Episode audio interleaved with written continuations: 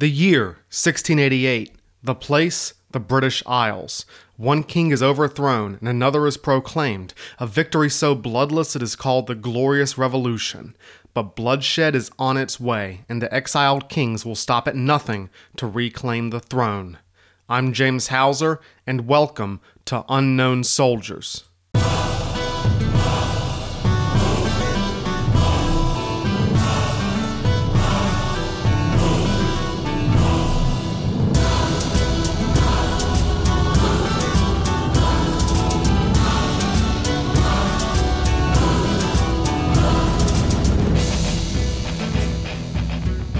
Hey, y'all, welcome to the Unknown Soldiers podcast.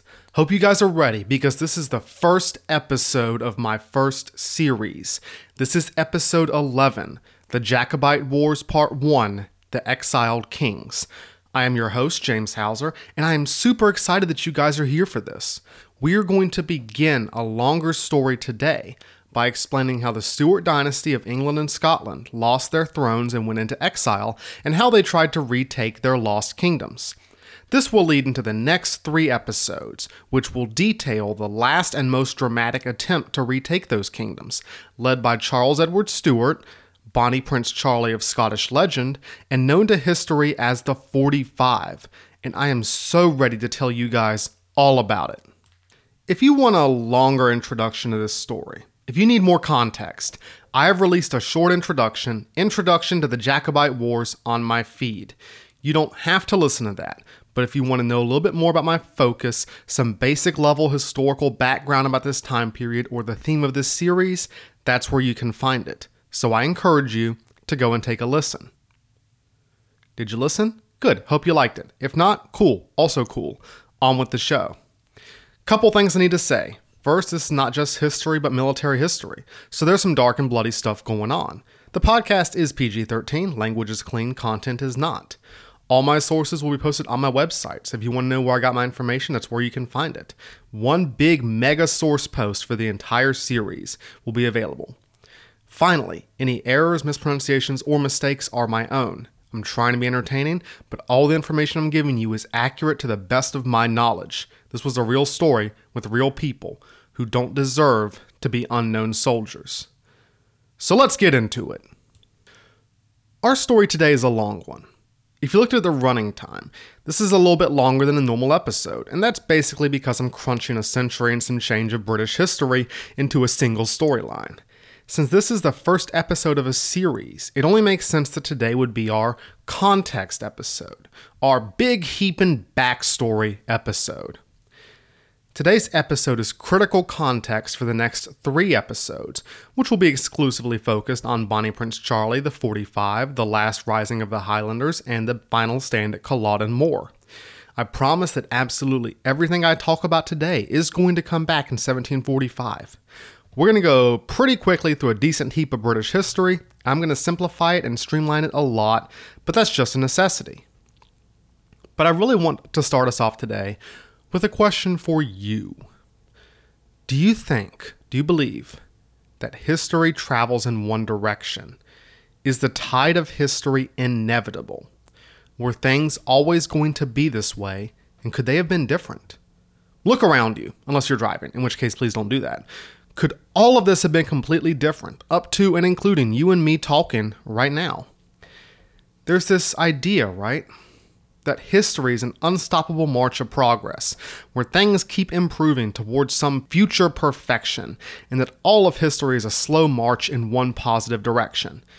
And this viewpoint isn't just limited to history, it's inherent in all sorts of political philosophies, all of which see the human race on a series of stepping stones toward progress. To mainstream historians of 18th century Britain, the March of Progress begins with the central event of today's episode the Glorious Revolution, the overthrow of the Stuart dynasty, and the ascension of William and Mary. It meant the creation of the British constitutional monarchy, the triumph of Protestant Christianity, the rise of capitalism, and the spreading of British culture and civilization across the world. These were things that were seen as both good and inevitable. American historians for much of history saw progress as westward expansion, economic growth, the triumph of science and industry, all part of the natural progress of humanity. unstoppable tide of positive change that could not be derailed. But what if it had been? What if it could be? Was that possible or even likely? Well, from the 21st century, we might see that as a distinct option. I think that my generation in particular is less likely to believe in internal progress than any generation beforehand. Most of our visions of the future are bleak, not optimistic. But there is another way of looking at it that maybe progress is not inherently good, that progress leaves people behind, that maybe the course of destructive so called progress could be reversed, that what has been done can be undone. And if you believe the arc of history can be reversed, that the revolution can be undone, that maybe progress leaves people behind, and that things do not have to be this way, that's a common belief throughout history. We see people resisting what others call progress, whether they're right or not. In the 17th and 18th century in Britain, these people rallied around the Stuarts, the exiled kings, as the symbols of resistance to what some called progress. Their movement became known as the Jacobite cause. Today, we'll be talking about the Glorious Revolution, the exile of the Stuarts, and the rise of the Jacobite movement. We're going to answer four big questions that provide critical context for the story of Bonnie Prince Charlie and the 45. First, who were the Stuarts? Second, how and why did they lose the thrones of England and Scotland in 1688? Third, what was the Jacobite cause? Who was a Jacobite? And finally, how did the Stuarts and the Jacobites try and fail to regain the throne in 1715 and 1719? This will set us up for the truly climactic and dramatic story of Bonnie Prince Charlie, the Jacobite Rising of 1745, and the Battle of Culloden. Now, I'll explain why it's important at the end of our story. Today is part one, and in part four, I'll tie it all together. You should care, and I'm going to tell you why. And because this is an epic story, even longer than usual, there will be several breaks. When I stop talking and the music comes in, it's time to pause, grab a beer, massage your feet, do the thing you need to do. Oh, and for the record, all the music you'll hear today during said breaks is the music of Georg Friedrich Handel, who was a British subject during this time period and is one of the most well known and influential composers of English music. So, yes, this is contemporary music. It's not just random songs, it is contemporary, period appropriate music. Don't ever say I didn't do nothing for you. So, grab your wig and your fencing sword, and let's go on campaign.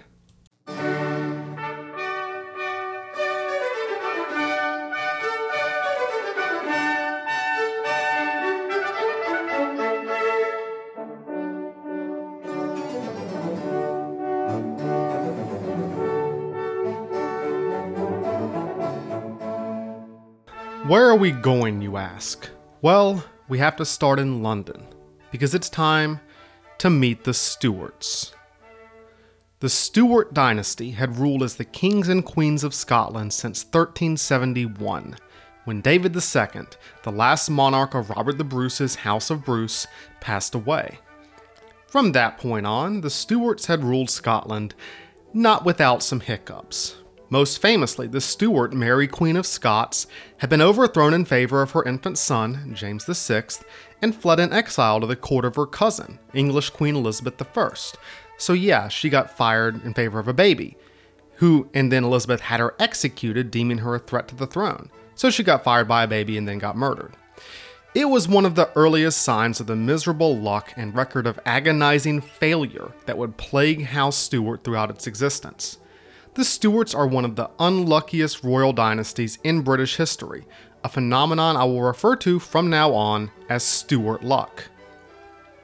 But in 1603, the Stuarts received a surprising stroke of good luck.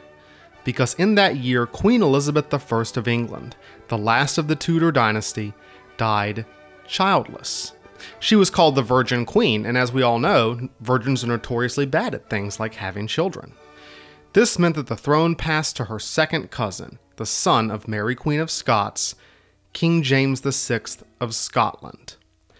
So our story begins as James VI of Scotland arrives to be crowned as James I of England, 1603. England, Scotland, and Ireland were under the rule of a single crown for the first time in history, which you'd think would make James a very powerful monarch. But surprise, surprise, nah. Because the Stuarts inherited three deeply divided kingdoms split along political, national, and religious lines. Their failure to overcome these divisions would plague them throughout their dynasty, cause the last Stuart king to lose his throne, and eventually lead to the failure of the Jacobite cause. The first issue was national. See, the Stuarts did not rule one kingdom, they ruled one, two, three kingdoms England, Scotland, and Ireland. Ireland was a separate and distinct entity with its own parliament, but it was subordinate to England in basically every way, like England controlled Ireland.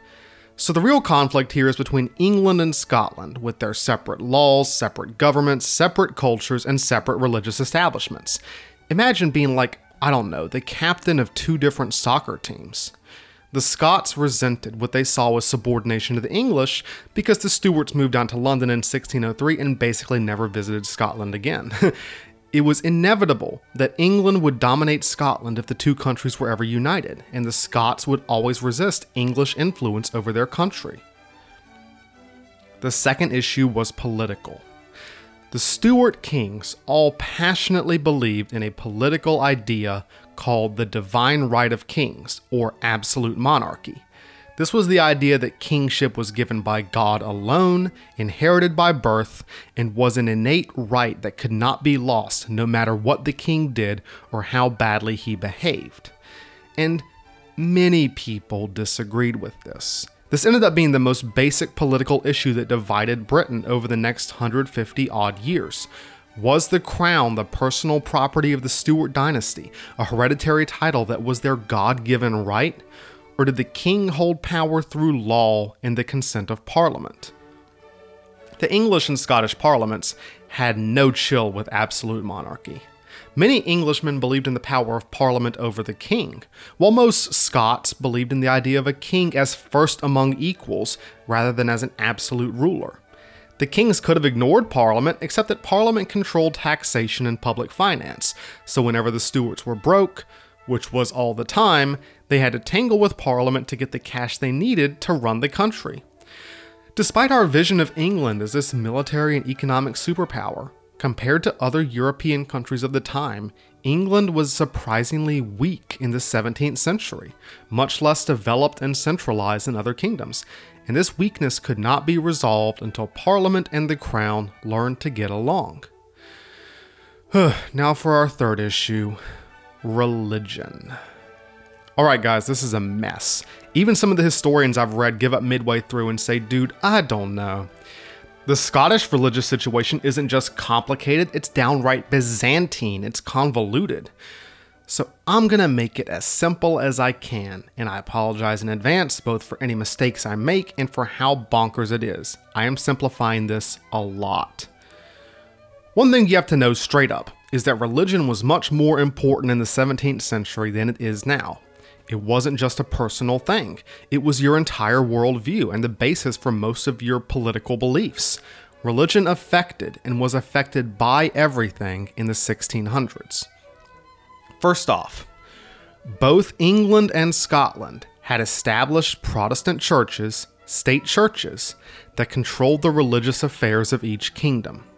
The Church of England, or the Anglican Church, as we all know, had been founded by Henry VIII when he wanted a divorce, the Pope said no, and Henry was magically a Protestant now. The result was that the Church of England was a religious revolution, a Protestant Reformation, from the top down rather than the bottom up. Its structure looked a lot like the Catholic Church, just with the king replacing the Pope. That also included the hierarchy of bishops and priests, which is called an episcopal structure. That's why the Church of England in America today is called the Episcopal Church. And this structure was what the Stuarts always preferred. The top down organization of the English church with the king at the head really synced very well with their ideas of divine right kingship. The Scottish church was different. The Scottish Protestant church had been formed from the bottom up rather than from the top down. The grassroots Calvinist Protestantism of John Knox had been a key factor in removing the Catholic Mary Queen of Scots from the throne. Instead of the king being at the top, the Church of Scotland was run by a council called the Kirk, made up of ministers called presbyters, which is why we call it the Presbyterian Church. This almost democratic institution was very radical in religious and political ideas, and was much more independent from the king's authority. The king could not boss the kirk around like he bossed the Anglican Church around. But there were also divisions within each state church. Bear with me, right? In England, the Protestants were divided between the High Church Anglicans, or those people who preferred a traditional structure closer to Catholicism, and the Dissenters, who wanted to move in a more Calvinist direction like the Church in Scotland. The Dissenters included people like our old friends, the Puritans. In Scotland, the church was divided between the majority hardcore Presbyterians, represented by the Kirk, and a large minority that wanted the Scottish Church to have a structure of bishops and priests, like the Anglican Church. This last group is the most important for our story. They were the Scottish Episcopalians, and they would always be the Stuarts' most hardcore supporters in Scotland, and would continue to be so down to Culloden. The Kirk hated the Episcopalians, hated, hated, hated them with a Puritan zeal. Then there were the Catholics. There were very small numbers of Catholics in England and a slightly larger number in Scotland, and everyone feared and hated them. Thanks to stuff like Bloody Mary and the Spanish Armada and the Gunpowder Plot, British Protestants, especially dissenters and Puritans, were terrified of Catholics, like they lost their minds. Anytime something vaguely Catholic looking happened, it was obviously a Catholic plot to impose popish rule on their beautiful land and this included anything the High Church Anglicans or Scottish Episcopalians did that smelled sort of popish. British Protestants saw Catholics in every dark corner underneath every child's bed. Anti Catholic bias is a long constant in English history. Some people believed that they were in the end times and the Pope was literally the Antichrist.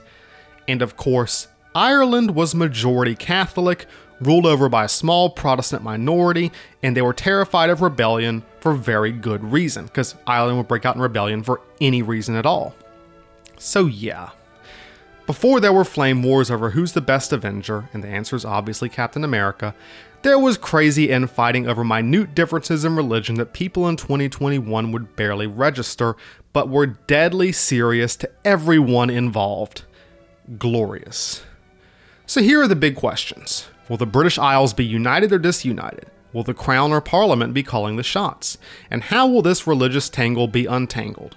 And guys, the Stuarts did not handle these issues well.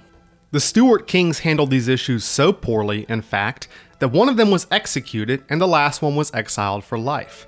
This was both because they were unusually unlucky, but also because when they made their own luck, they made bad luck. So let's look at these kings. Every one of them was a colorful character, and even though we're starting the story a long way from the Glorious Revolution, we need to at least meet these guys to understand why what happened happened.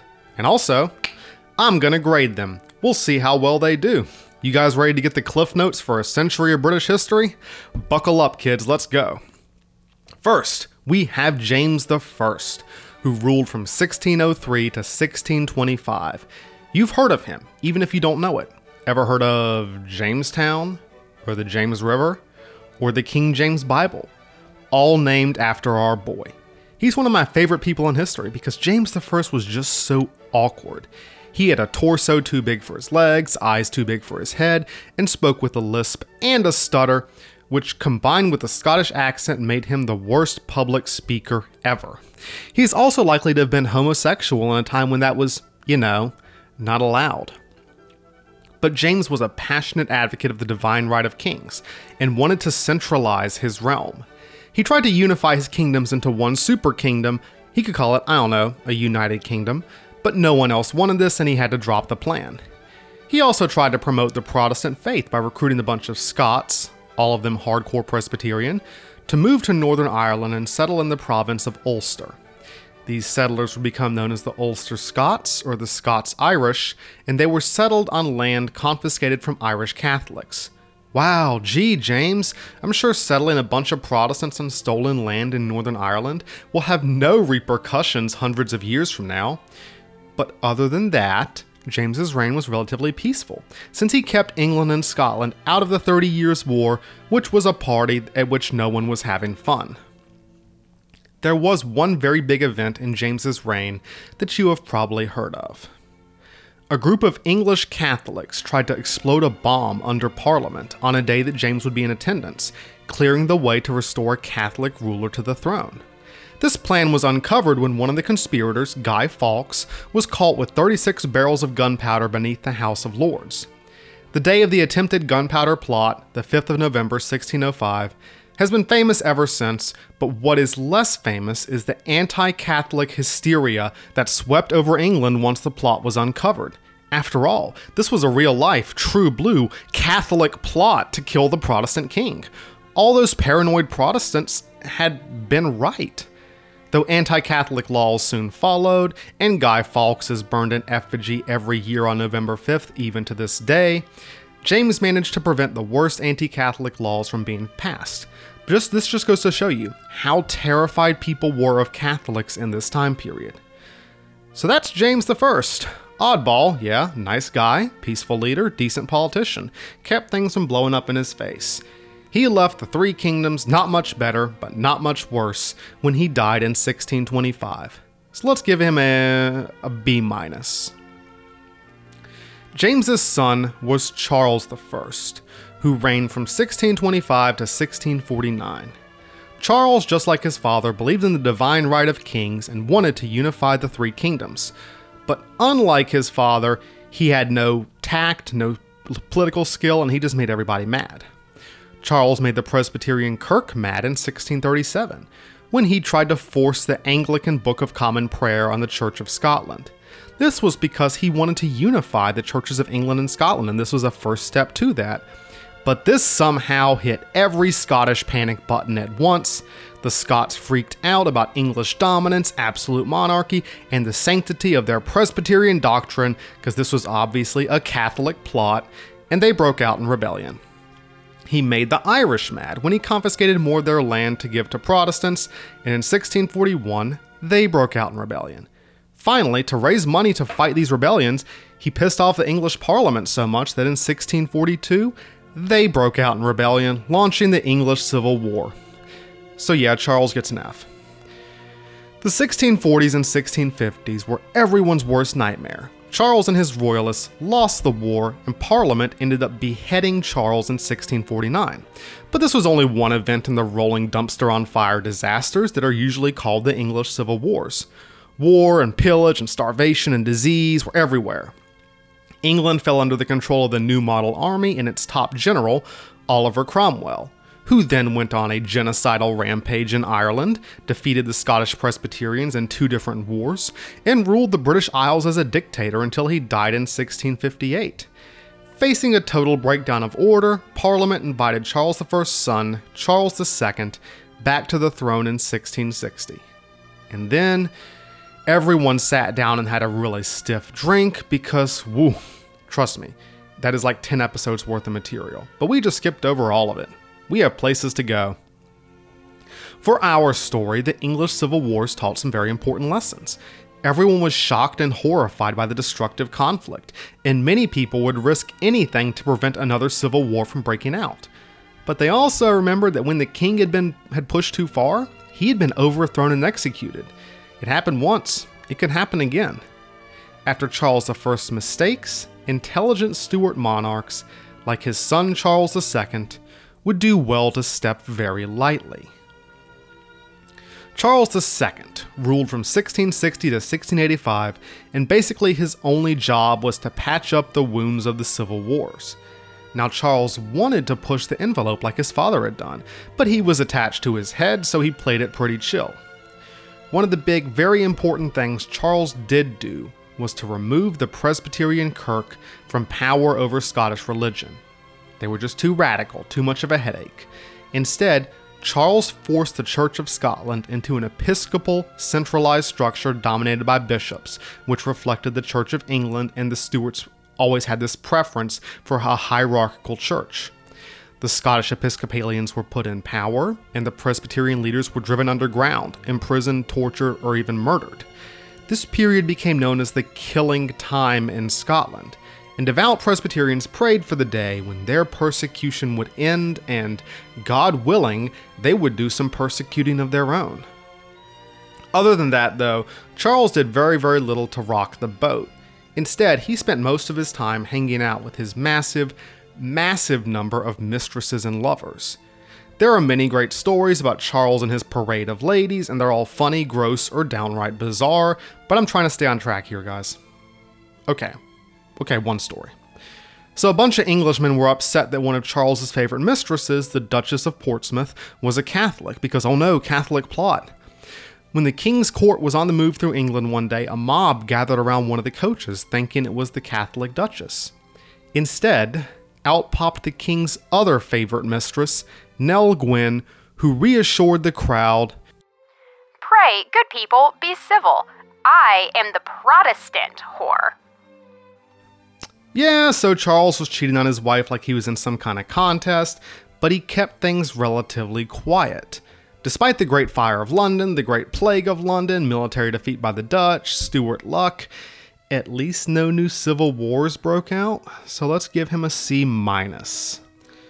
But Charles left trouble for the future and how he managed the succession.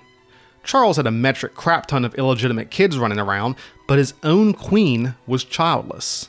This meant the heir to the throne was Charles's younger brother James, which would have been fine, except that James was a Catholic. The fact that a Catholic stood to inherit the throne caused many English Protestants to predictably lose their minds. The last Catholic on the throne had been Bloody Mary, and she had burned Protestants alive. The resulting dilemma in English politics became known as the Exclusion Crisis, after three bills that Parliament tried to pass to ban James from the throne. This crisis resulted in the creation of the first English political parties. The Whigs. The Whigs stood for the rights of Parliament, Protestant supremacy, and limitations on the power of the king. They were trying to get the Exclusion Acts passed to prevent Catholics like James from rising to the throne. The Tories, on the other hand, Tories, stood for royal power, traditional kingship, and high church Anglicanism, along with Catholic tolerance. They supported hereditary succession and the divine right of kings, so they supported James and opposed the Exclusion Acts. But Charles would not be moved. He believed in the divine right of kings, and if it was God's will that his brother James become the Catholic king of a Protestant nation, so be it. The Exclusion Acts failed, and the Tories won. In 1685, Charles II died after 25 years of relative calm in England and Scotland. One of his dying wishes was that his ministers do not let poor Nellie starve referring to his Protestant mistress. He said this in front of his wife, who was crying too hard to be angry, apparently, because that's the 1600s for you. So it was that his Catholic brother became James II, King of England, Scotland, and Ireland. James II reigned from 1685 to 1688. His brother Charles had kept a lid on things and prevented civil war from breaking out for the last 25 years. James would screw it all up in four. Now, he might not have, if he was a good politician, or had common sense, or been less stubborn, or been a better judge of character, or been lucky. But none of these things were true. See, even though the Whigs weren't super excited about a Catholic king, no one wanted to risk a civil war. Besides, James didn't look like he could do that much damage. He was already in his 50s, so hopefully his reign wouldn't last too long, and there were plenty of laws that kept him from packing the government with evil Catholics. Finally, James II had no sons, only two daughters Mary and Anne, both good, decent Protestants. James and his Catholic wife, Mary of Modena, had been childless for years. So Whigs who were pissed off about having a Catholic king could rest assured that James's reign wouldn't last long, and once he kicked the bucket, his Protestant daughter Mary would sit on the throne. So they just had to tough it out. Now, there were rebellions in England and Scotland as soon as James came to the throne, but the vast majority of James's subjects, both Whigs and Tories, refused to back these uprisings and they were defeated. This made it even clearer that the Whigs would tolerate James as long as he played it cool. He had it made. But James was determined to screw up a good thing, because even when the Stuarts had good luck, they found a way to screw it up. He began to raise armies in England and Ireland, supposedly to fight those rebellions, but these armies were packed suspiciously full of Catholic officers. When the English and Scottish parliaments got upset at him, he just sent them home and ruled by decree, behaving suspiciously like his dad, who, if you'll remember, had gotten his head chopped off. He continued Charles's anti-Presbyterian campaigns in Scotland with frightening intensity. He began appointing Catholic officials to all the high posts in government illegally, suspended judges or priests who had anti Catholic views, and even threw a bunch of bishops in the Tower of London when they rejected his new pro Catholic proclamations. James bent English law into a horseshoe to get his Catholic friendly policies imposed, and he showed no signs of slowing down everything he did favored the like 1% of Englishmen who were Catholic and ran against the grain of English public opinion. And he just didn't care. When people said, Don't be so Catholic, you're making everybody mad, James was twice as Catholic, just to show them. But all this looked harmless compared to what happened next. See, news had come out that after being childless for 15 years, Queen Mary of Modena was pregnant. On June the 2nd, 1688, she gave birth to a son.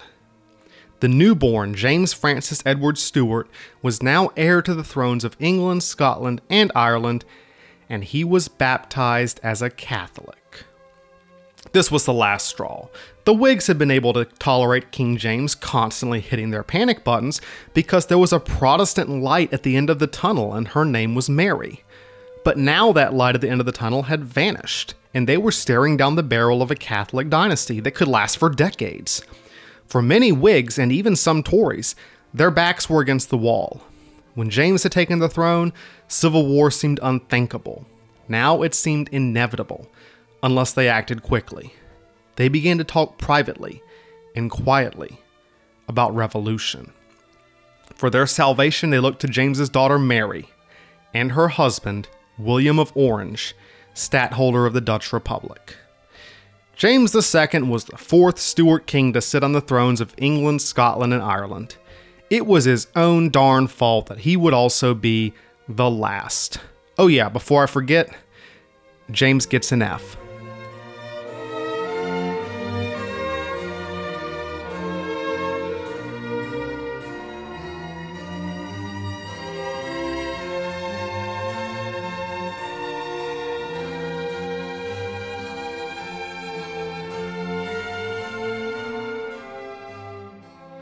Real quick, what else is going on in 1688, the year of the Glorious Revolution?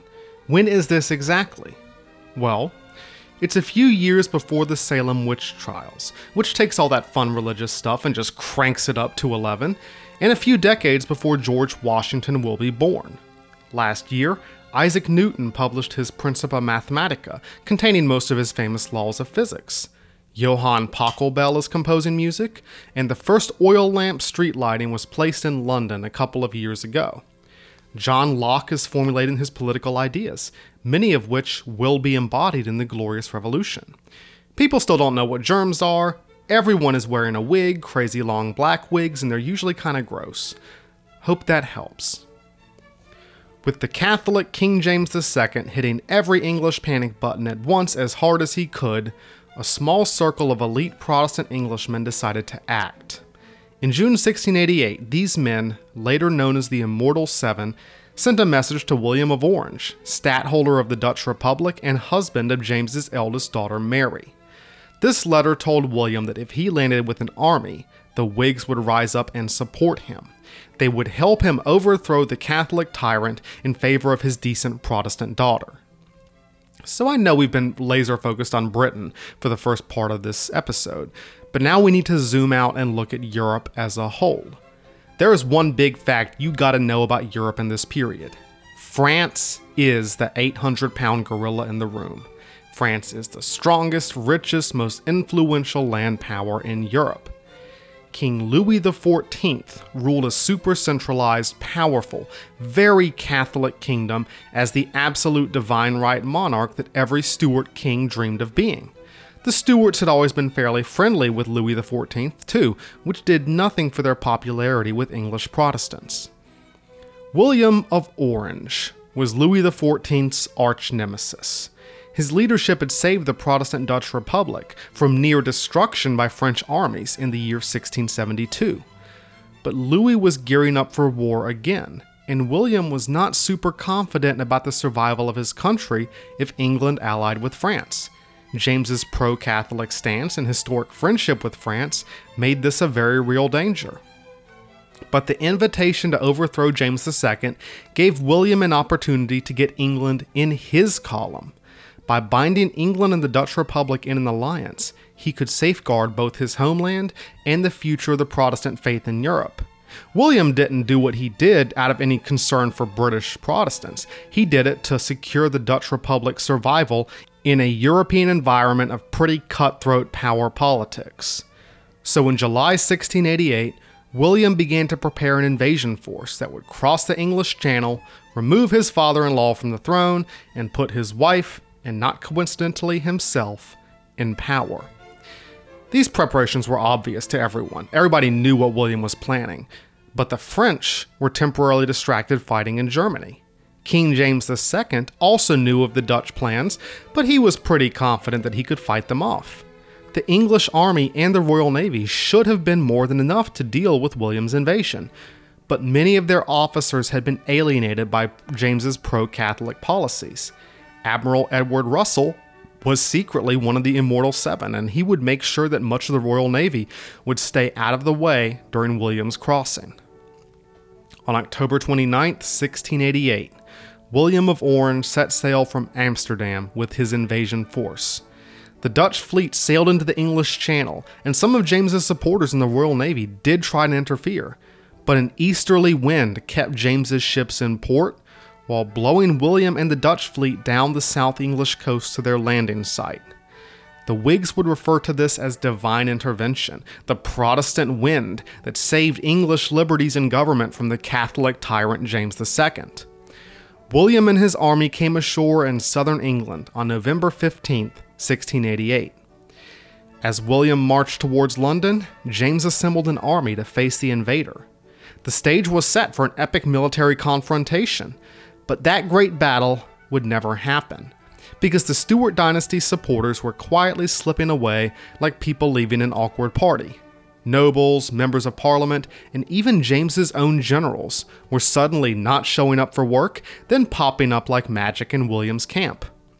The most obvious sign how things were going was when James's own daughter, Anne, went over to her brother in law's army Anne was quiet, shy, and timid, so her defection showed just how badly things were going for James. William and his army got stronger and more confident the closer they got to London, and James's supposedly loyal units began to disintegrate. Seeing which way the wind was blowing, James sent the Queen and her newborn son to safety in France. But despite the pleas from one of his top generals, the Scottish Viscount of Dundee, James decided to flee as well but then he ended up being captured by a bunch of English fishermen and brought back to London in chains, which was a low point even for the Stuarts. On December 17, 1688, cheering crowds greeted William's entry into London, and just like that, it was over. But now William faced a thorny issue what to do with his prisoner, the man he had just overthrown. William didn't want to kill James, not really. After all, Mary had made it pretty clear that she was upset by the whole situation, so if William executed his father in law, he would probably be sleeping on the couch for the next few years. So on December 23rd, as his guards conveniently looked the other way, James II escaped England on a boat for France and exile. The long exile of the Stuart dynasty had begun. With William and Mary now in London, they summoned a new parliament since this whole thing had basically been a foreign military coup, even if the Whigs had agreed with it, Parliament decided to just slap a legal coat of paint on the whole affair. On February 6, 1689, they declared that by deserting England, James had forfeited the throne, which is a pretty dubious legal interpretation of what happened. And here's the important part Parliament officially offered the crown to William and Mary. A week later, on February 13th, they were proclaimed joint monarchs of England, becoming King William III and Queen Mary II.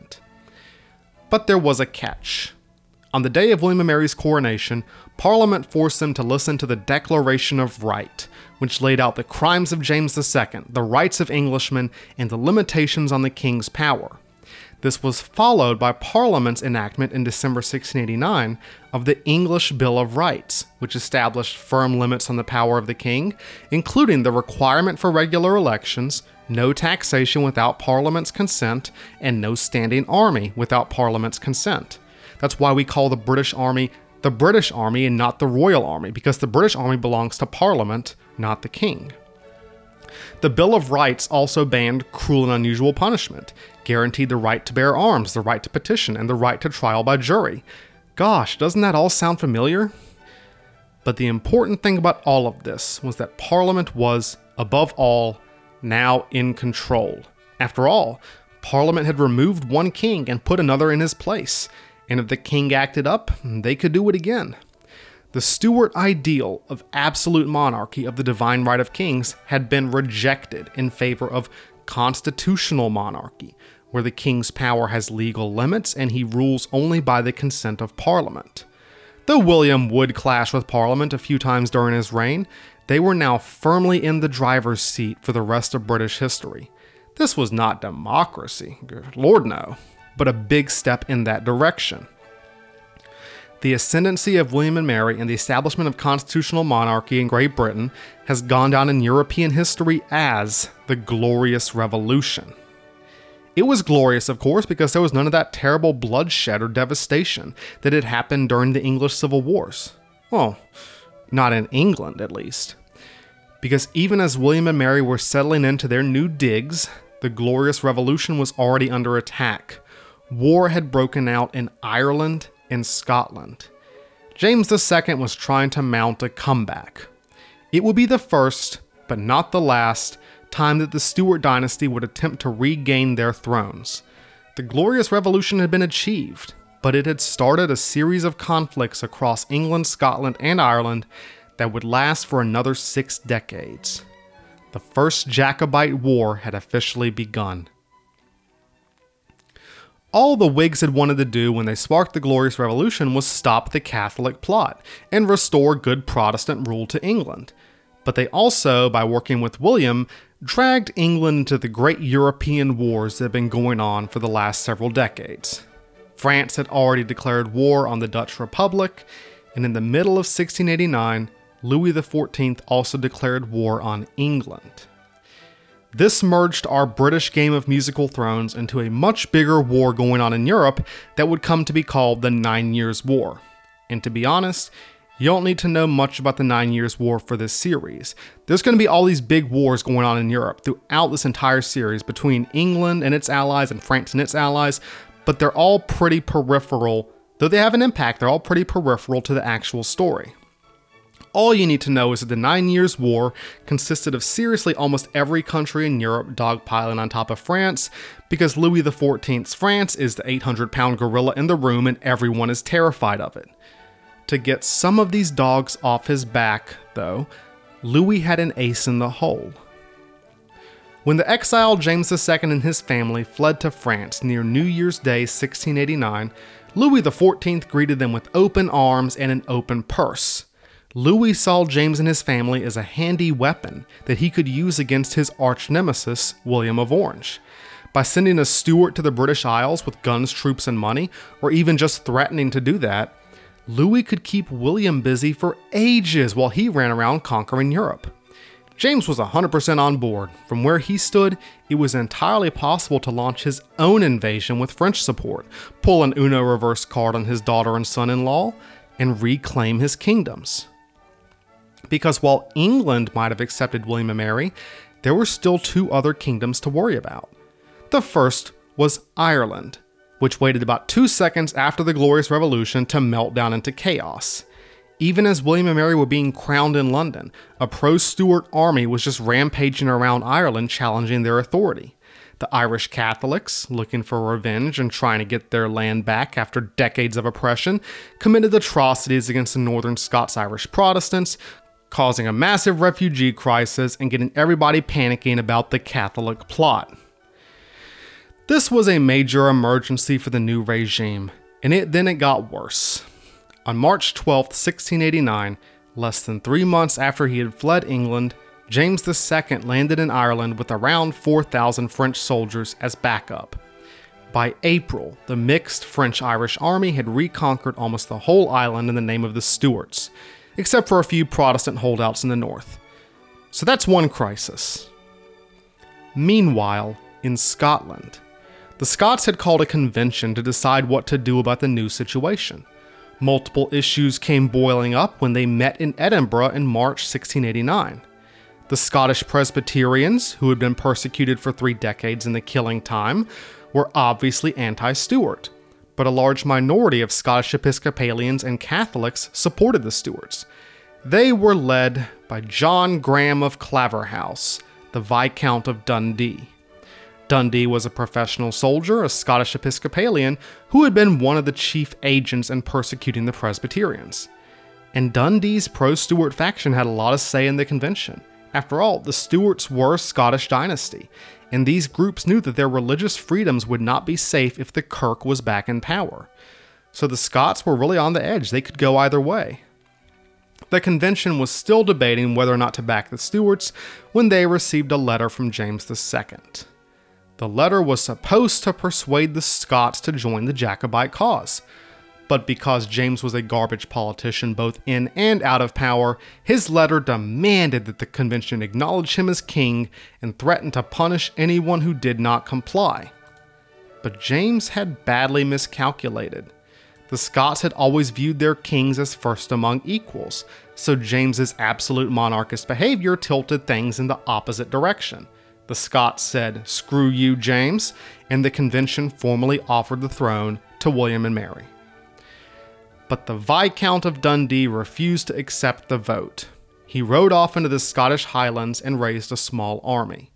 What he ended up putting together would be known as the First Jacobite Rising in Scotland and featured the same groups that would make up all Jacobite risings in Scotland Highland Clansmen and Northeastern Episcopalians. Now, we're going to talk all about the clans later this week in a supplemental short round. What you need to know today is that the Highland clans were fierce and dangerous, a powerful battlefield force, but they were unruly, difficult to control, and very hard to motivate. So when Dundee did call out the clans in the early summer of 1689, only 2,000 men came out to support him. But still, now Scotland was in chaos too. William of Orange had launched his invasion of England in order to gain support to help the Dutch fight the French, but how was he supposed to go fight the French if Scotland and Ireland were rolling around on fire behind him? As much as William wanted to run back to the European continent and brawl with Louis XIV, he couldn't do that until he had dealt with the other two British kingdoms, especially since Parliament was screaming their heads off about the evil Catholics in Ireland. So while William prepped an army to go over to Ireland and beat up his father in law, he sent a small force north under General Hugh Mackay. Their mission was to defeat Dundee and his Scottish army. On July 27, 1689, the two forces met in the Highland Mountain Pass of Killiecrankie. Dundee lined up his 2,000 Highlanders, all geared up for battle with their broadswords and their tartans. They faced General Mackay and his 4,000 Dutch, English, and Scottish troops, Dundee was an inspiring, bold military commander and led his Highlanders in a dramatic charge against the forces of King William. The Highlanders shattered the Williamite army, but at a terrible cost, because Dundee received a mortal wound to the head in the midst of his victory. As he lay dying, he asked his aide who had won the battle. Dundee was told that while the day went well for King James, it had gone badly for Dundee himself. His last words were, if it is well for him, it matters the less for me. Turned out, though, it was not well for King James. Even though the Battle of Killiecrankie was a complete Stuart victory, the death of Dundee turned it into a disaster. This would reveal one of the core weaknesses of any Jacobite or pro Stuart uprising in the future. Without good leadership, the rebellion would always fall apart. No one else could hold the clans together like Dundee had, and within weeks the Highlanders melted away back to their homes. The Scottish Rising of 1689 was over. The bad luck of the Stuarts had won again. That left Ireland. In 1690, William crossed over to Ireland with a large English and Dutch army and attacked James's French and Irish army. James was completely defeated in the Battle of the Boyne, and he decided to throw in the towel and ran back to France. The war in Ireland would continue, but after the Battle of the Boyne and James turning tail and running, it was only going to end one way. William's forces gradually overwhelmed the resistance, and in October 1691, the Treaty of Limerick ended what is now called the Williamite War in Ireland. William allowed the 12,000 remaining Irish Jacobite troops to set sail for exile in France as part of the peace deal. These troops would start a long tradition of Irish Catholic units in the French army, units that would come to be called the Wild Geese. For the next century, right up to the French Revolution, the Wild Geese of the Irish Brigade would make up a significant and elite unit of the French army, numbering almost 30,000 men at their height. If you were Irish and you wanted to shoot at the English, and who could blame you, your best bet was to hop over to France and join the Wild Geese. But the Williamite War in Ireland and the Treaty of Limerick also destroyed the Jacobite movement in Ireland, the pro Stuart movement.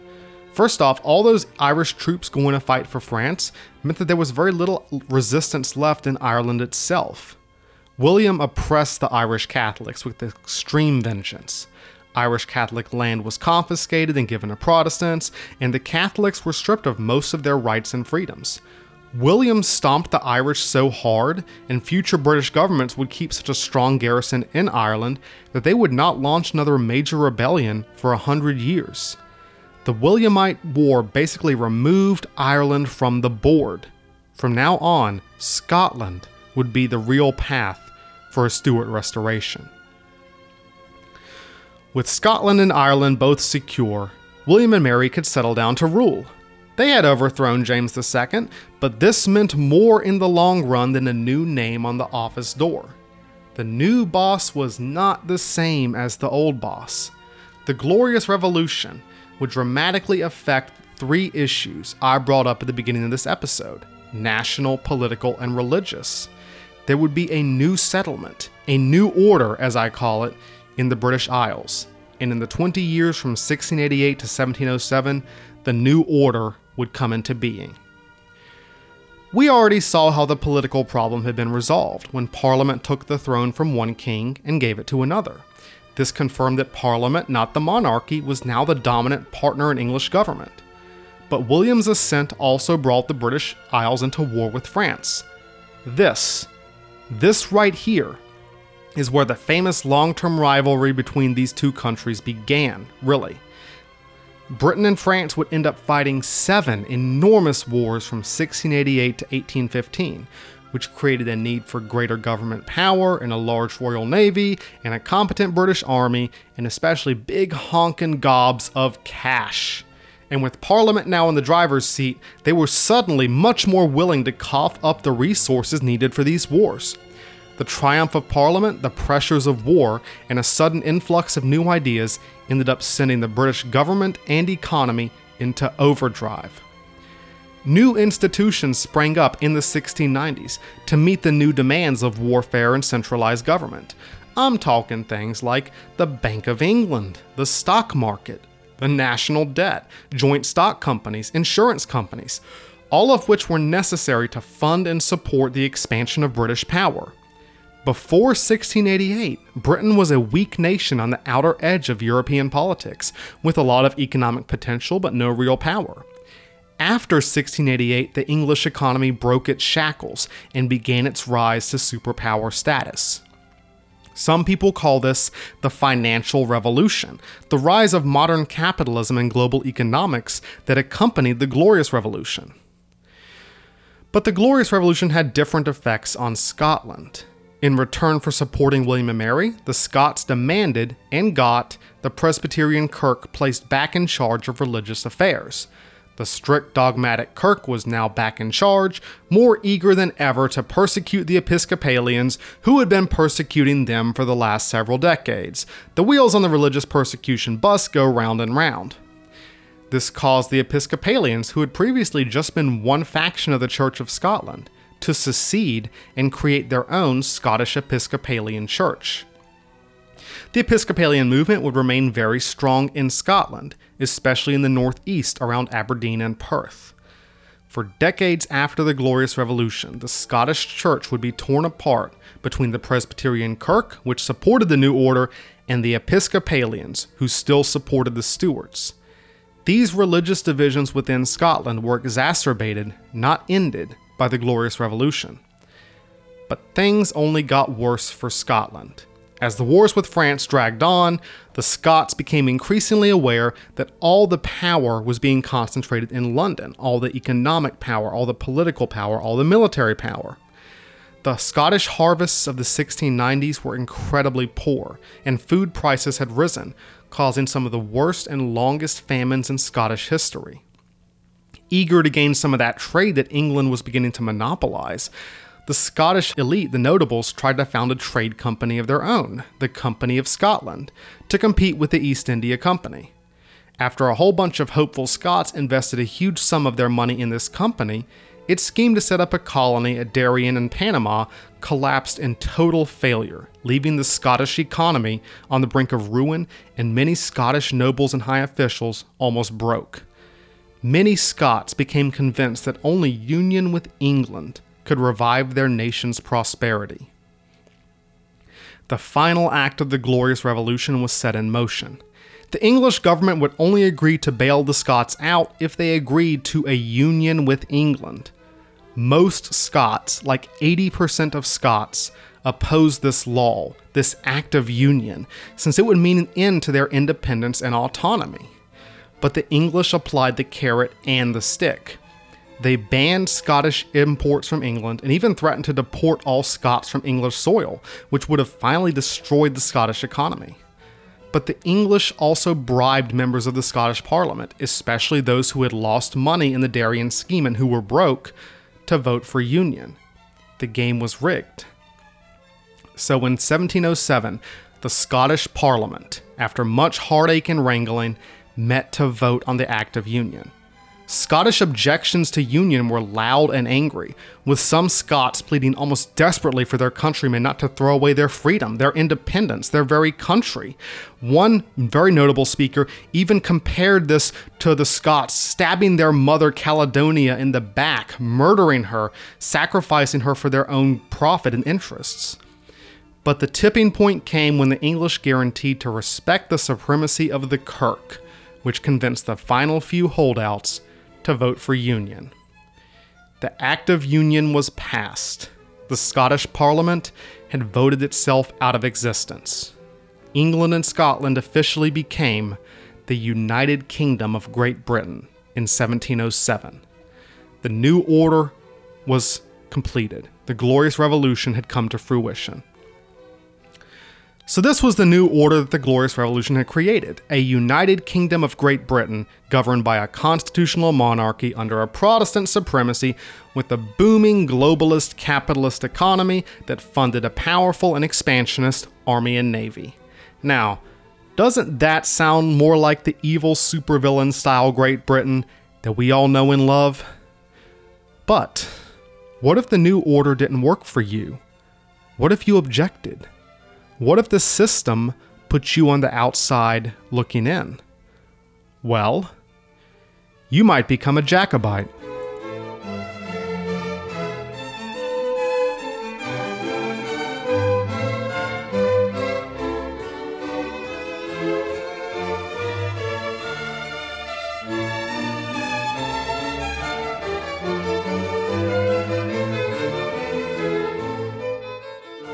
Now that James II was in exile and the new order had gained control of England, Scotland, and Ireland, the Jacobite era had truly begun. Much like the Targaryens in Game of Thrones, for a nice little pop cultural reference, the Stuarts were constantly trying to find a way to come back and reclaim their kingdoms. Their supporters would become known as the Jacobites. The term comes from the Latin equivalent of James, that is, Jacobus. Now, don't you go calling me Jacobus, I will not tolerate that. So, those people that, for whatever reason, supported the return of James II and his descendants to the thrones of Britain would become known as Jacobites, supporters of James. Their cause would be called the Jacobite cause. Their attempts to return the Stuarts to the throne would become known as the Jacobite Wars. So that's what a Jacobite is, by definition. But why? Why would someone become a Jacobite? Do you just wake up one morning with a heart full of Jacobitism? This is a big, complex topic, which lots of much smarter people have written very long books about. But I'll make it simple for you with one phrase.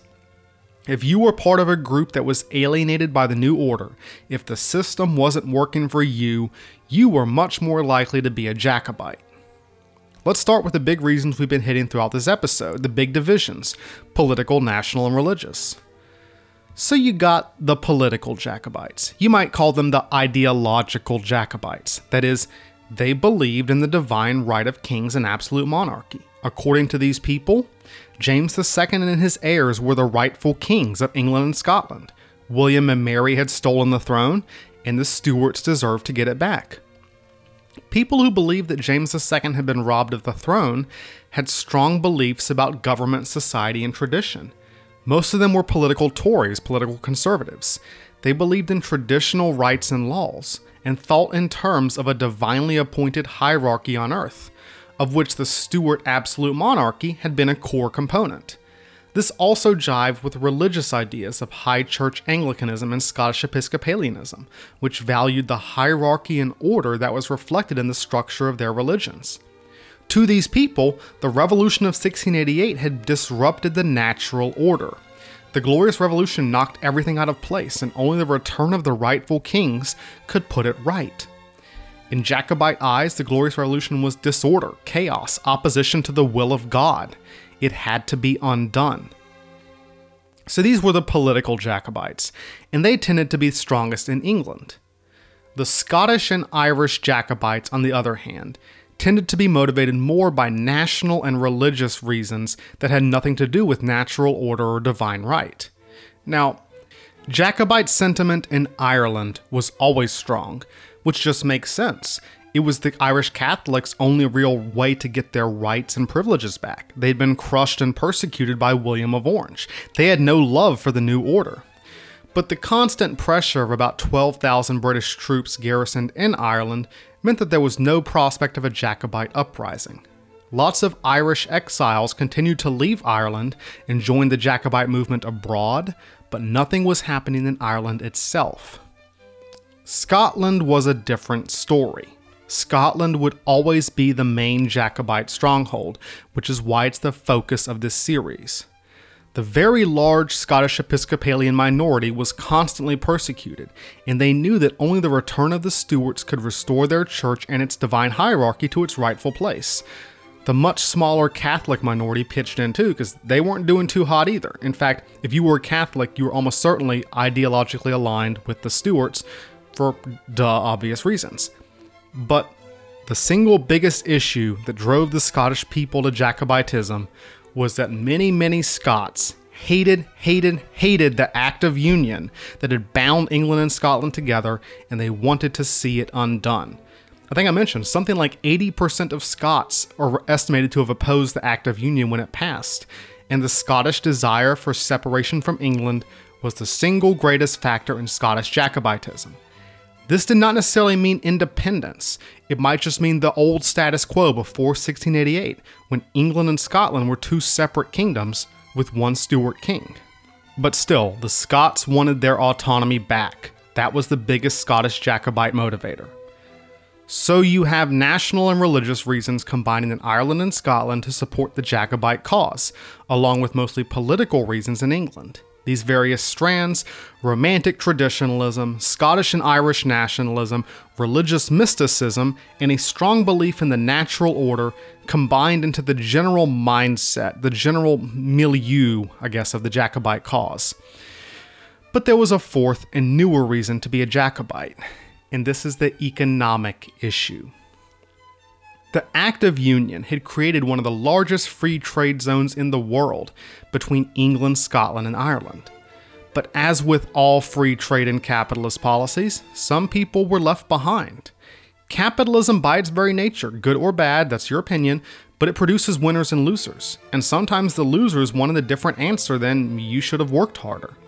People were put out of work by new industries, priced out of their homes by rising rents, and lost all their savings in financial disasters like the Darien scheme or the South Sea bubble. Many people looked back to the Stuarts when times had been better. Heck, even if you were in debt, a lot of people became Jacobites because they hoped that when the rightful king returned, all their debts would be canceled. And the rising middle class of the financial revolution also threatened the older aristocracy, who might look back to the Stuarts as days when their positions had been respected. They saw the capitalist revolution as corrupting and decadent, a rejection of Christian values in favor of greed and the lust for profit, subversive to natural morals and order. The economic impulse that led people to Jacobitism was a rejection of capitalism from the traditionalist feudal perspective rather than the modern socialist perspective. Jacobitism was emotional, romantic, powerful. It appealed to people whose lives had been uprooted, whose communities had changed, who saw all the jobs and money and young people going away to the big elite cities like London, or up and coming seaports like Glasgow and Liverpool. To many people, bringing back the Stuarts promised to bring back the good old days, to turn back the clock to before 1688, before this confusing world of stock markets and national debts and foreign wars and foreign kings. Jacobitism was a genuine response by groups that felt left behind by the modern world. There were two general categories of Jacobite in practice, not in ideology. The first were the exiles. They were the ones who just could not stand to live under the new order or they were kicked out. They went to find opportunities in countries that suited their political ideals. The international network of Jacobite exiles included Irish and Scottish merchants in France, or Scottish generals fighting for Austria or Prussia or Russia, or English Catholics in Rome, or Irish soldiers in the French and Spanish armies. It was like a little miniature British and Irish diaspora across Europe. You just go to any court in Europe, you're going to find a couple of Jacobite exiles hanging around getting jobs and seeking service. Many Jacobites, of course, ended up at the Stuart court in exile, which in its early years was funded and housed by Louis XIV in one of his many palaces. This is how you know Louis XIV was super rich, because he had an entire palace that he just wasn't using that he was able to hand over to James and his court. Jacobites in exile would cluster around this court, you know, scheming and competing for patronage and influence over the man they hoped would be king someday. The vast majority of Jacobites did stay home, but they had to keep their true beliefs a secret. It was like being a communist in America in the 50s. You were part of a group dedicated to overthrowing the powers that be. Even though it was a major dissident movement throughout England, Scotland, and Ireland that rejected the Glorious Revolution, there were a lot of them. Being revealed as a Jacobite was very dangerous. You could get executed. They behaved like secret societies, with codes and meeting houses and intrigue and espionage. They would weave the white cockade, the Jacobite symbol like a white ribbon, into their blankets or disguise it in their writings and books. This makes it very hard to tell, even today, who was and who wasn't a committed Jacobite because of all this secrecy. Don't let this fool you, though. The Jacobite movement was very strong, and not just in Scotland and Ireland. Many Tories, members of the opposition party in Parliament, were widely believed, sometimes accurately, to have Jacobite sympathies. England had a strong Jacobite presence throughout this whole period, both among the nobility and among the common people. There was an aesthetic appeal to the Stuarts and Jacobitism, especially since they seemed to represent an emotional and genuine counterpart to the cold, logical, capitalist world of the New Order. It was dangerous and rebellious. Lots of people want to be part of something cool and secret, something that stands against the man and the establishment a vast network of Jacobites was always waiting in Britain for the right moment to rise in favor of the rightful king. So now we understand how the Jacobites challenged the status quo. It wasn't just a battle for whose butt sat in the shining chair. The Jacobites presented an opposing worldview, an alternative to the new order of capitalism, centralized government, and imperial power. The cause of the Stuarts had morphed into something bigger than a family trying to regain the throne. It was a battle for the shape of the future of Britain. After the failure of the war in Ireland in 1690, James and his family returned to exile in France, living off the generosity of Louis XIV. Plans and plots to restore their family were proposed, but none of them ever panned out. Stuart luck. In 1697, the Nine Years' War ended, and England and France were suddenly at peace. James II would never set foot in his homeland again, and by 1701 he was on his deathbed. But his cause would not die with him. In James's last few days, Louis visited his fellow Catholic monarch and made one last promise. I come to tell your majesty that, whenever it shall please God to take you from us, I will be to your son what I have been to you, and will acknowledge him as King of England, Scotland, and Ireland. So after James's death in 1701, Louis XIV recognized his son, James Francis Edward Stuart, as King James III of England and the Eighth of Scotland, the new hope of the Jacobite cause. To the new order, James Francis Edward Stuart would only be known as the Pretender. I will variously call this guy James, James III, or the Pretender whenever it suits me. Remember when James had a son and the English Protestants lost their minds because this was the new heir? This is the guy, all grown up. Now, James Francis Edward Stuart probably would have made a much better king than his father. He was flexible where his father was stubborn, generous where his father was tight fisted, and tolerant where his father was dogmatic. Unfortunately, James was a weak character with no real presence or charisma. He was just a mild, nice guy who would very much like his throne back, but he lacked any real force or energy. He was also hilariously, unusually unlucky, even for a Stuart. There was a change in management in Britain as well. Mary had passed away in 1694. Eight years later, William of Orange was out riding when his horse stepped in a molehill and tripped, throwing William from the saddle and breaking his collarbone. William died from this injury in 1702, and for years afterwards, Jacobites would offer secret toasts to the little gentleman in the black waistcoat, a secret reference to the mole that dug the hole that tripped William's horse and caused the hated usurper to die. Okay, Jacobites, I mean, that's not as clever as you guys think it is. You might as well just say Orange Man bad. Literally, because it's William of Orange. The Jacobites believed Orange Man bad. This left the British kingdoms under Mary's sister, Anne, the pretender's half sister and the other Protestant daughter of James II. Now, I've always liked Anne. Lots of historians never thought much of her. They basically considered her a bland, boring, fat woman with no real strength of character. If there's one thing historians of British kings and queens always seem to mention about Anne, it's that she was fat. I mean, that's that's definitely there's definitely a bit of sexism there because if you look back at a lot of the English kings before and since Anne, a lot of them boys ain't underwear models. So even if Anne was a little overweight, she also successfully fought Louis XIV to a standstill in the War of the Spanish Succession, oversaw the Act of Union that created Great Britain, manipulated the political parties against each other, and kept the throne from falling back into the hands of the pretender. Heck, I would give her an A out of all the Stuarts, because she was technically a Stuart. Best Stuart monarch right here. Poor, underappreciated Queen Anne. But the Jacobite moment came in 1708 when the pretender had just turned 20. The War of the Spanish Succession, another long, big war between England and France, this is number two out of seven, began in 1701.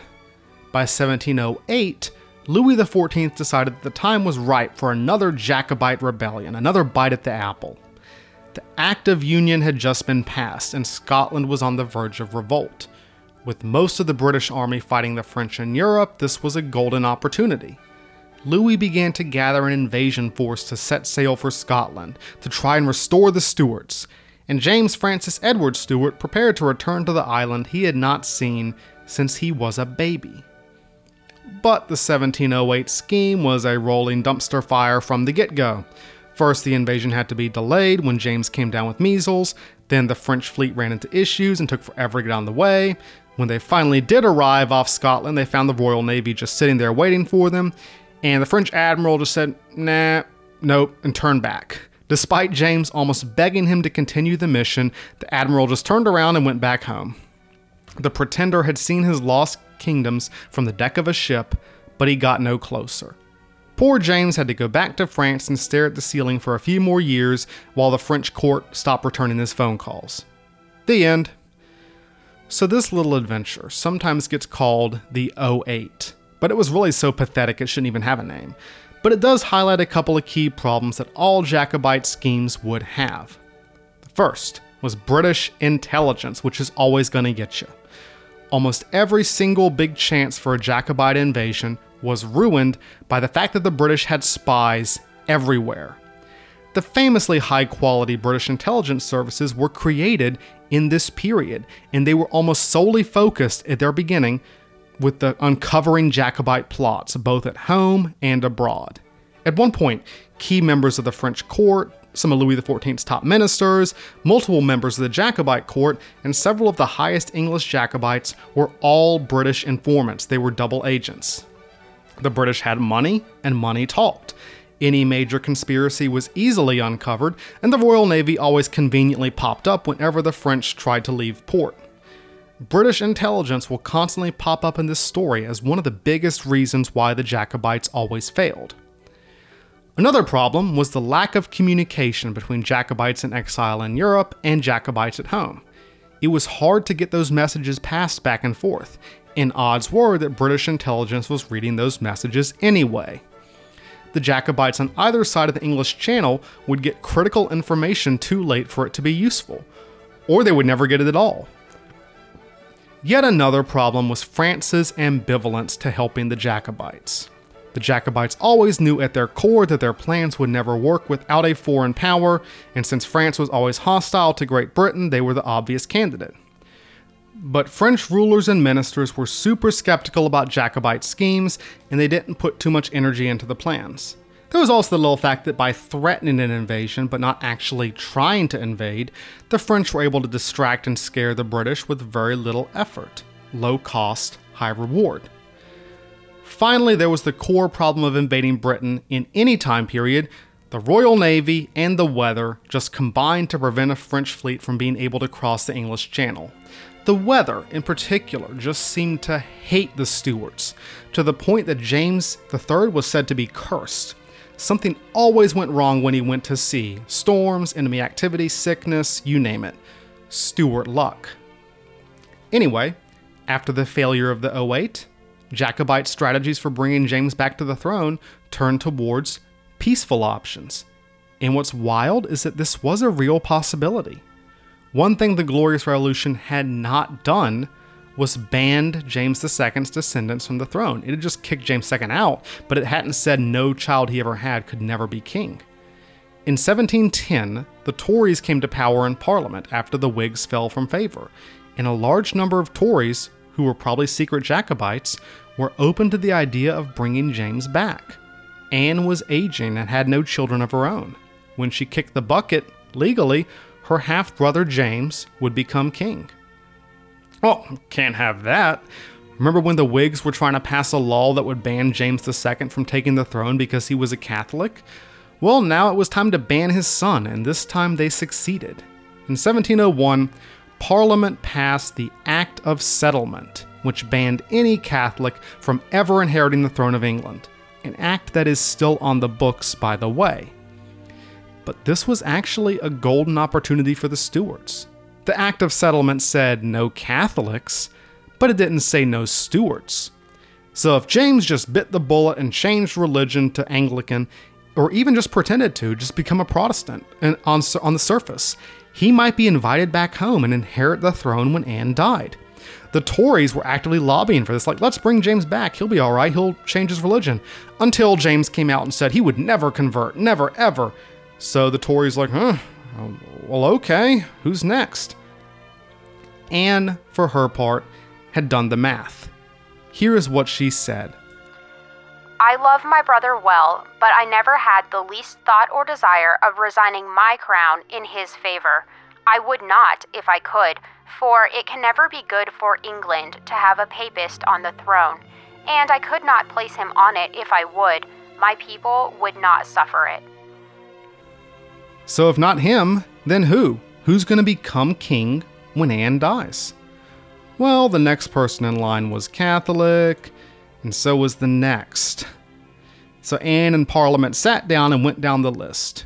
Literally 56 people in the line of succession were passed over, disqualified because they were all Catholics, until Parliament and Anne finally dug up a decent Protestant who ended up being some German guy.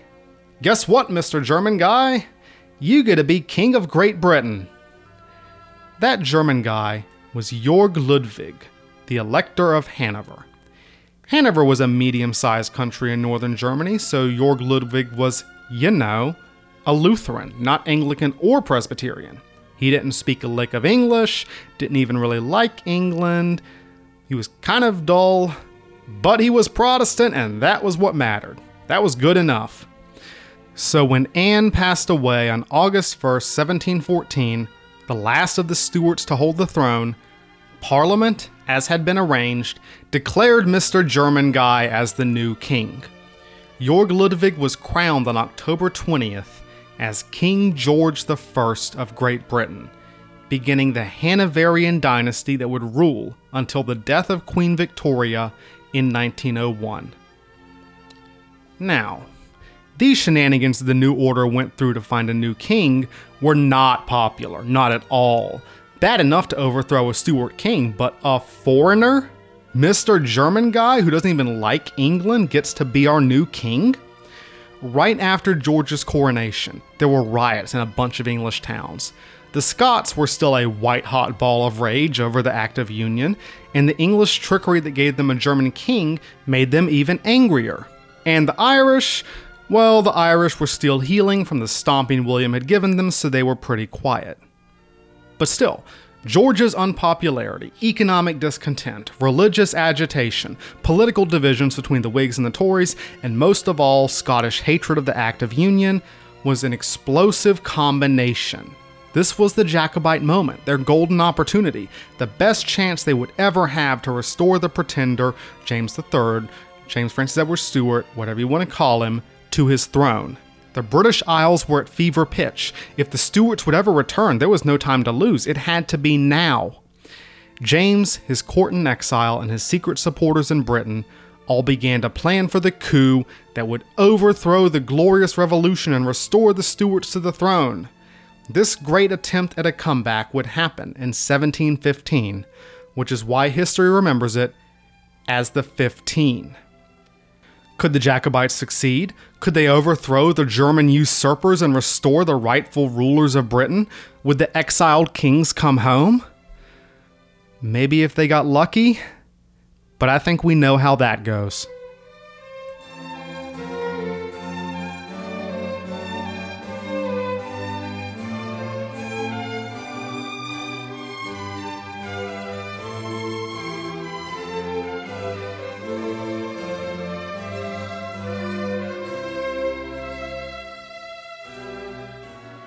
So, we're going to conclude today's episode with a quick rundown of the first two really big attempts to return the Stuarts to power the Jacobite risings of 1715 and 1719, usually just called the 15 and the 19. Spoiler alert is they both, well, fail. But why did they fail? Well, that's what we'll try to answer. George I was barely on the throne when the Jacobites, both the secret ones in Britain and the exiled ones in Europe, started to put together a coup. They began to smuggle in weapons, set aside money, feel out potential backers, and plan their moves. The operational plan for the Jacobite Rising of 1715 called for three major uprisings, each concentrated in a strongly Jacobite part of Britain.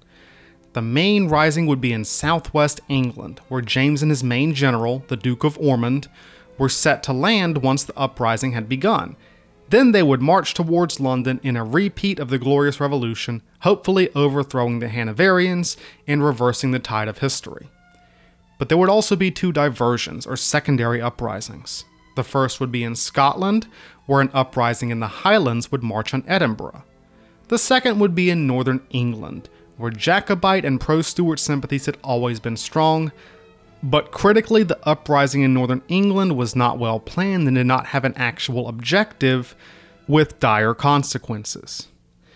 Let's look at how things stood in 1715. There were a few ingredients that were necessary for any successful Jacobite uprising, which I will mention again in a couple of weeks.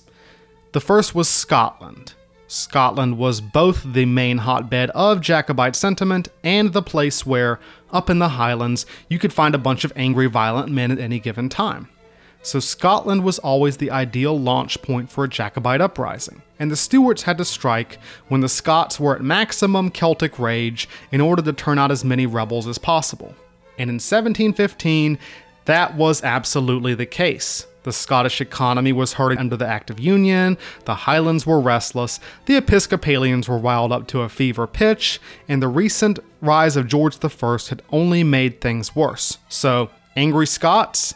Check. But the second major ingredient was harder to come by. This was substantial support from the English Jacobites. Unlike the Scottish Jacobites, who were highly concentrated and usually relatively eager to start an uprising, the English Jacobites were much more dispersed and much more cautious. There were plenty of high ranking English nobles and society men who were secret Jacobites with their secret Jacobite clubs and Jacobite codes and songs and Jacobite everything, but these guys never seemed to actually do much of anything. The English Jacobites were like modern day keyboard warriors on Facebook or whatever, always talking about all the things they would do when the pretender arrived, but when the time came, they uh they had a thing, had an appointment, had to uh, put the cat out. But with the recent accession of George I and rioting in many English towns, this was one of the few times in recent history that a large English Jacobite movement could actually bear fruit. So, English Jacobites? Check. The third major ingredient was even harder to get, and that was foreign support. Foreign support usually meant France, but something had changed in the last couple of years. Britain and France were at peace. The War of the Spanish Succession had ended.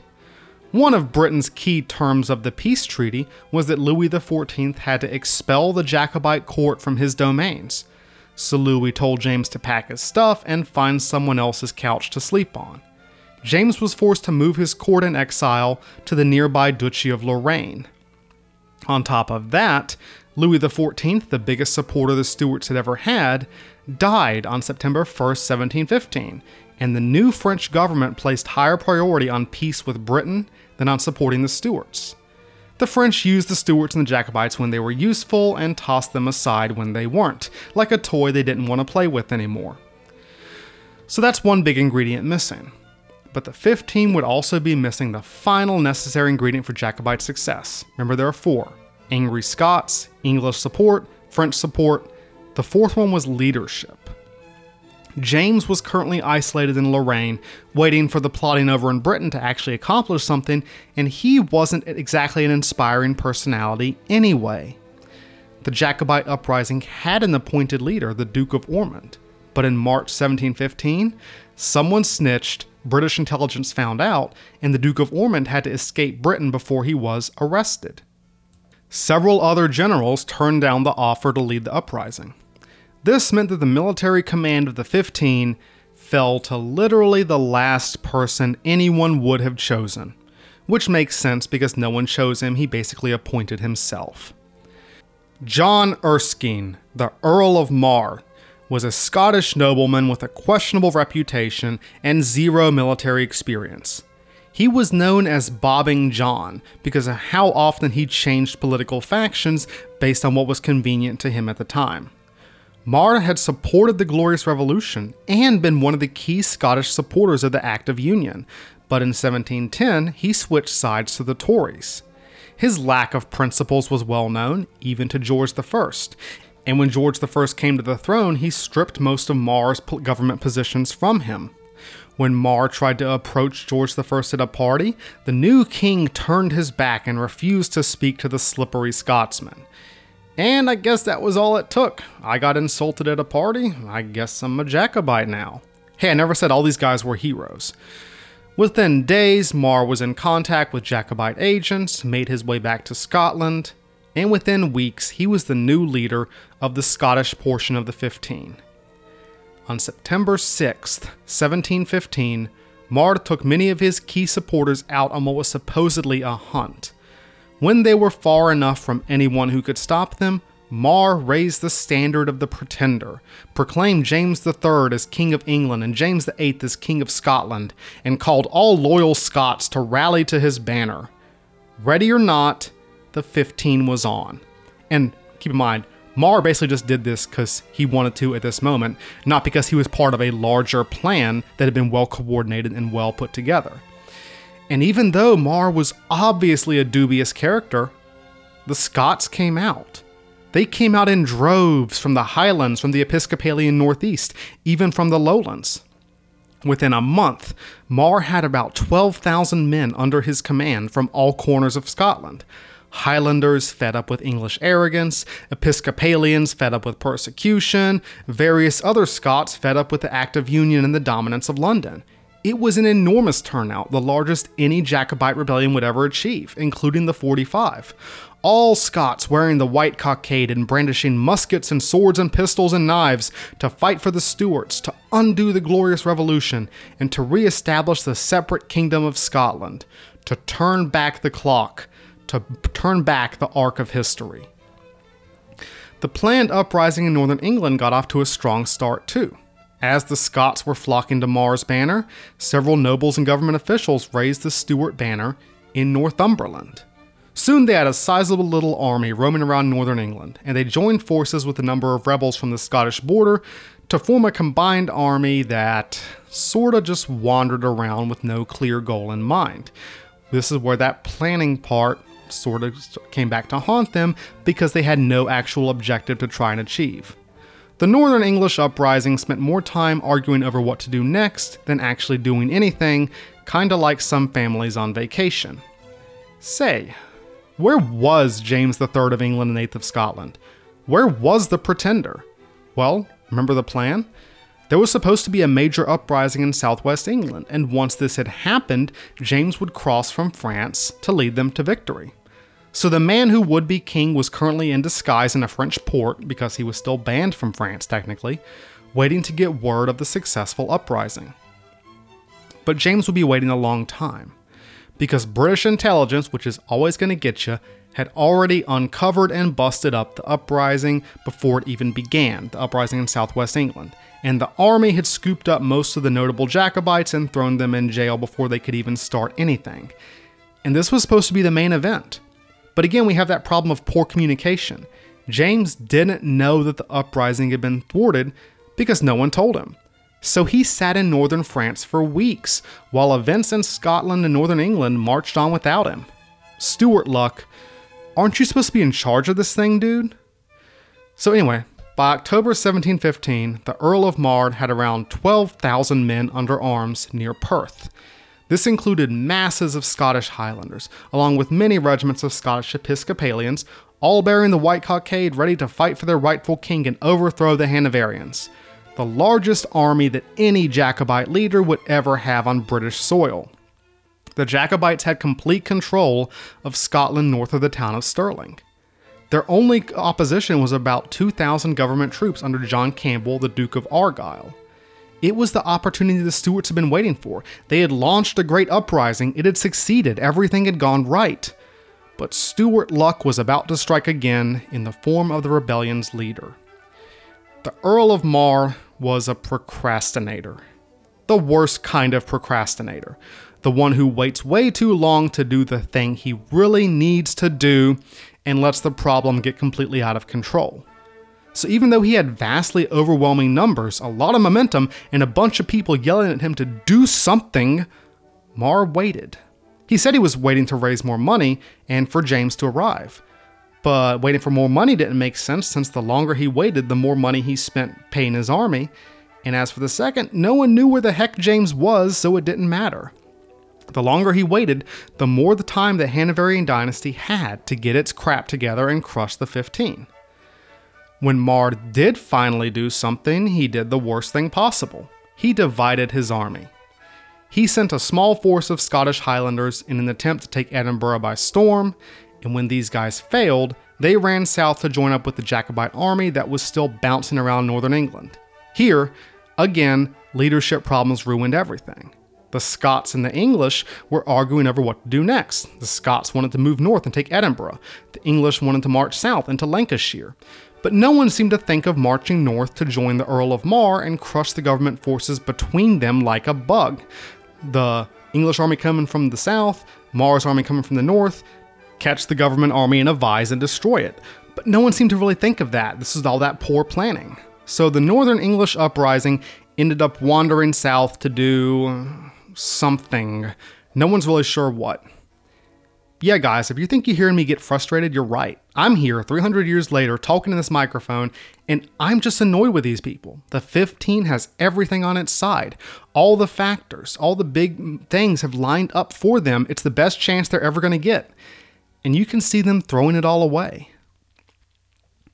Mar's procrastination enabled the Duke of Argyll to scrape together reinforcements to face the Jacobites, and by early November he had around 4,000 men.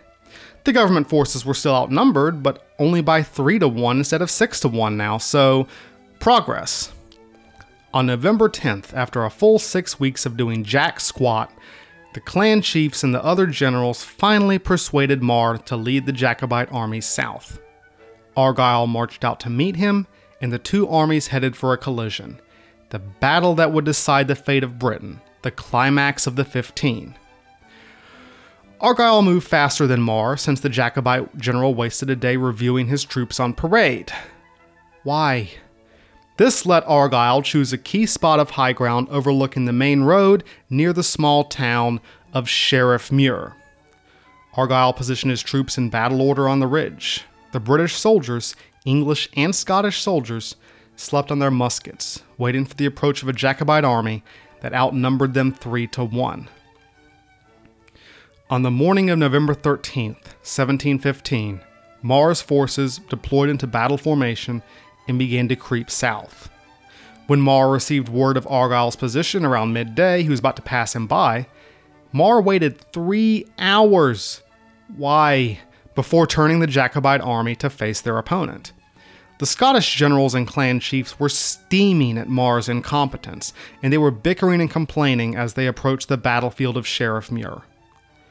Because of Mar's poor tactics and leadership, the Jacobite army lurched forward in an uneven formation in the cold afternoon of the Scottish autumn. The government forces stood their ground as the Scottish rebels closed in.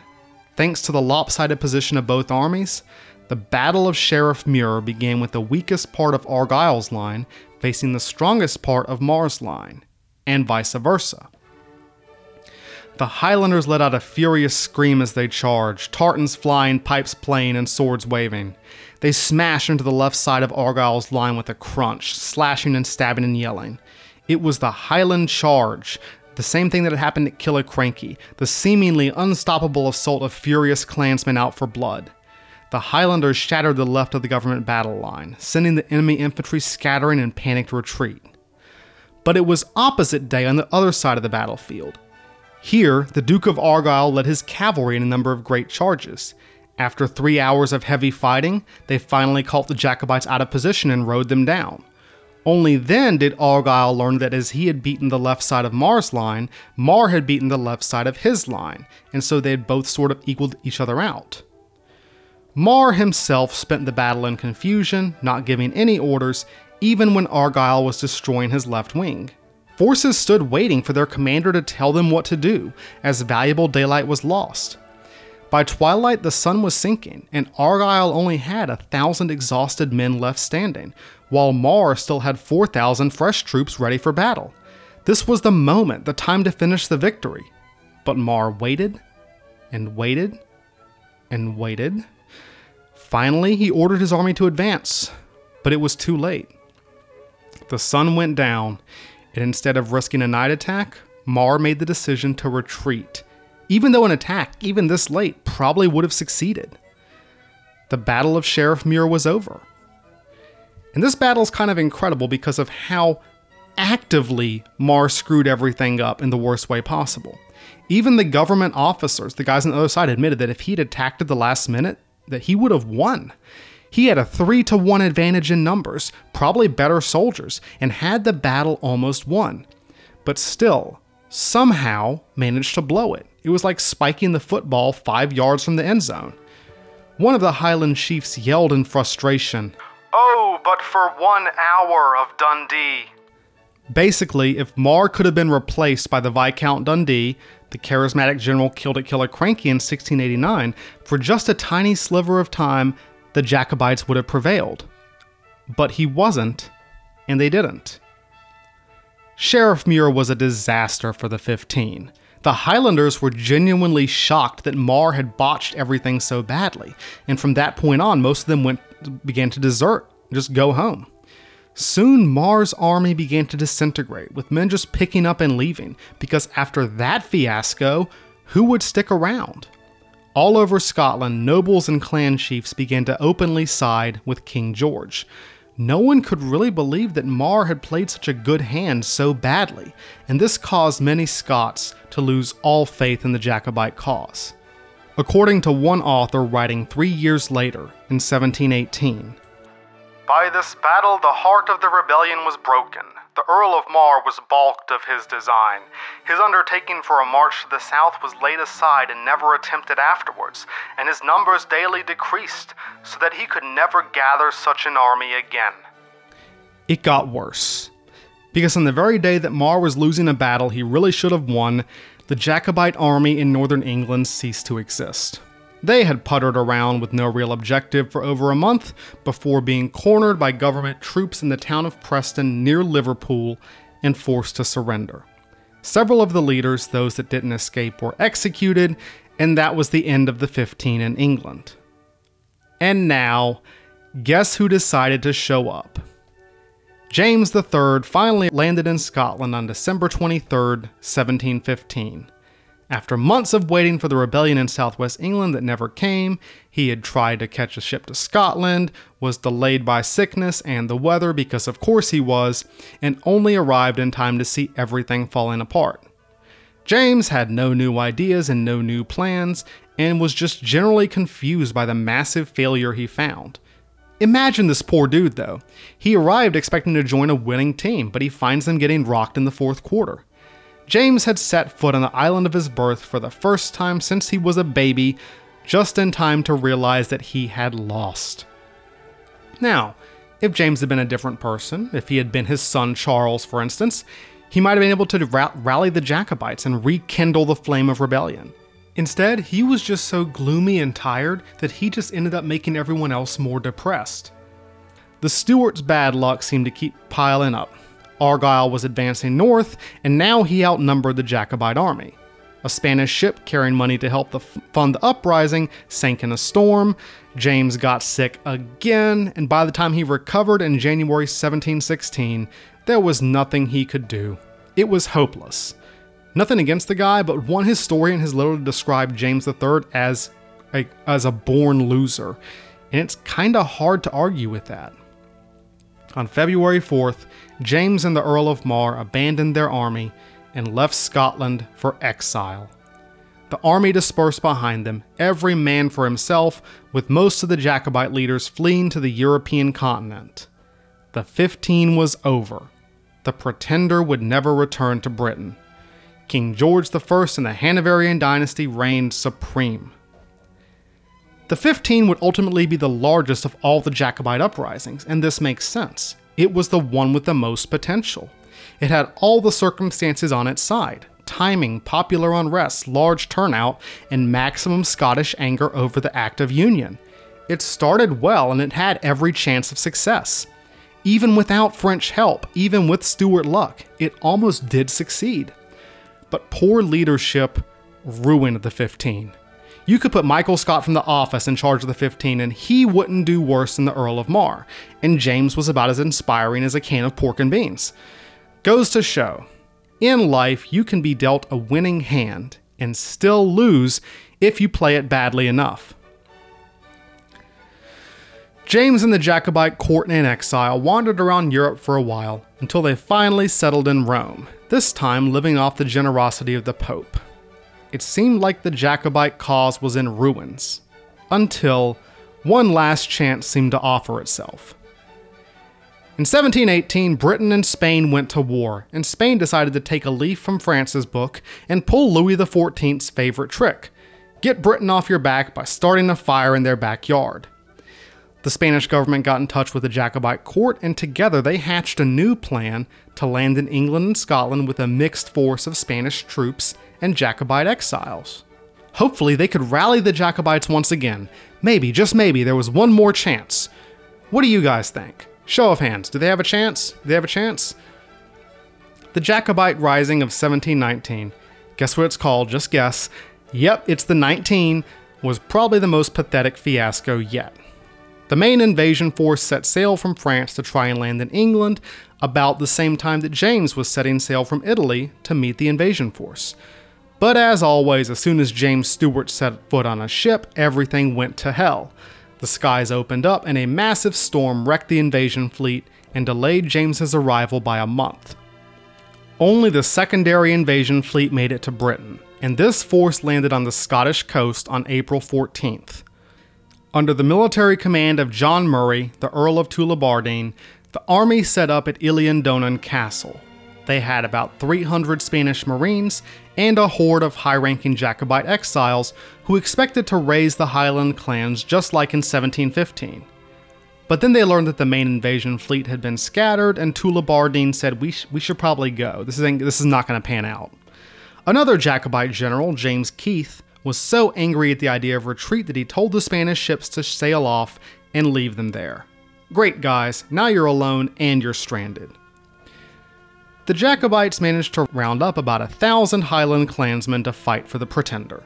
Note that is 11,000 less than came out from Mar, and that's pretty bad since Mar was an idiot. But they still might have had a chance if the Royal Navy hadn't suddenly come roaring in blasted Eilean Donan Castle to bits, and forced the Spanish garrison to surrender. This left Tullibardine sitting high and dry with a thousand Highlanders, no more weapons, no fleet, and no means of communication. Uh, well, guess we'll still go for it. We'll see what happens. The Jacobite army collided with a force of government troops on June 10th, 1719, in the Battle of Glen Shiel. The government army bombarded the Jacobites with mortars before launching an aggressive attack that shattered the rebels in a matter of minutes. The Highlanders fled into the night, the Spanish troops surrendered, and the Jacobite leaders made their escape.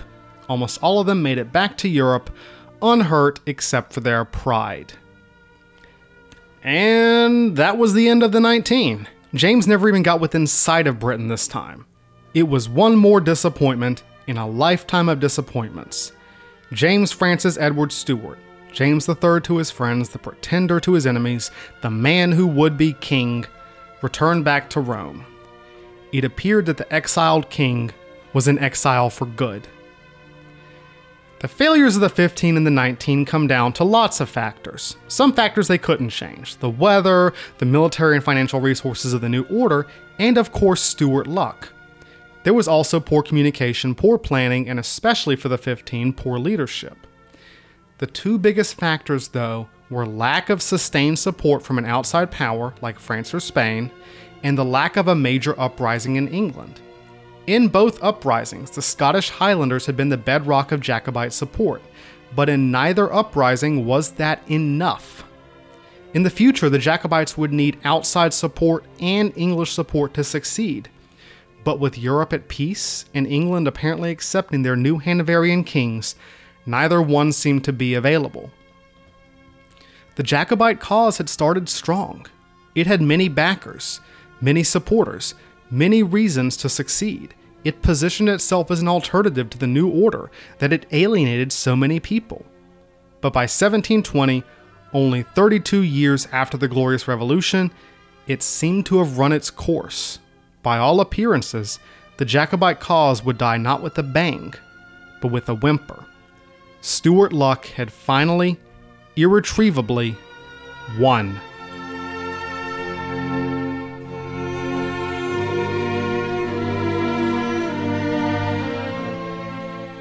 After the failure of the 19, the Jacobite court ended up settling down in Rome under the protection of the Pope.